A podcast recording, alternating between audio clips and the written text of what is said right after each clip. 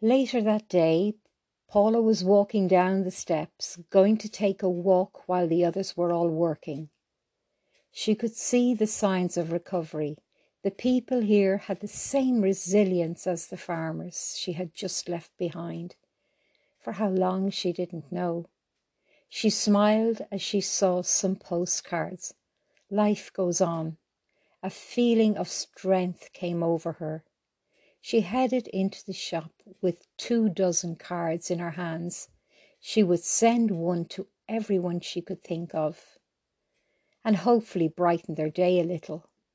Paying for the stamps and cards, she left the shop saying out loud to herself, Make the most of the moment you have. Today is a good day. A feeling of purpose lifts the heart. Back in her room, she set about writing each card, the first to her mum. I will be home as soon as I can. As you can see from the picture, I am in France at the moment. You would love it here. Maybe someday we'll travel here together. It was good to me as it was to Dad.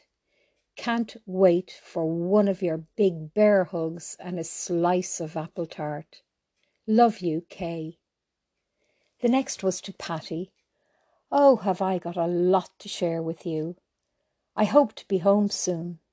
You've been on my thoughts the whole time. Can't wait to meet your family. Love to all, Kay. The next was to Pat. And so her day flew by. It was time to give a hand with the food for their dinner. Next morning, once again, Paula left the house and headed in the opposite direction, heading to the second hand market. I just love this place. I look for some nice French looking pieces and bring them back to Patty.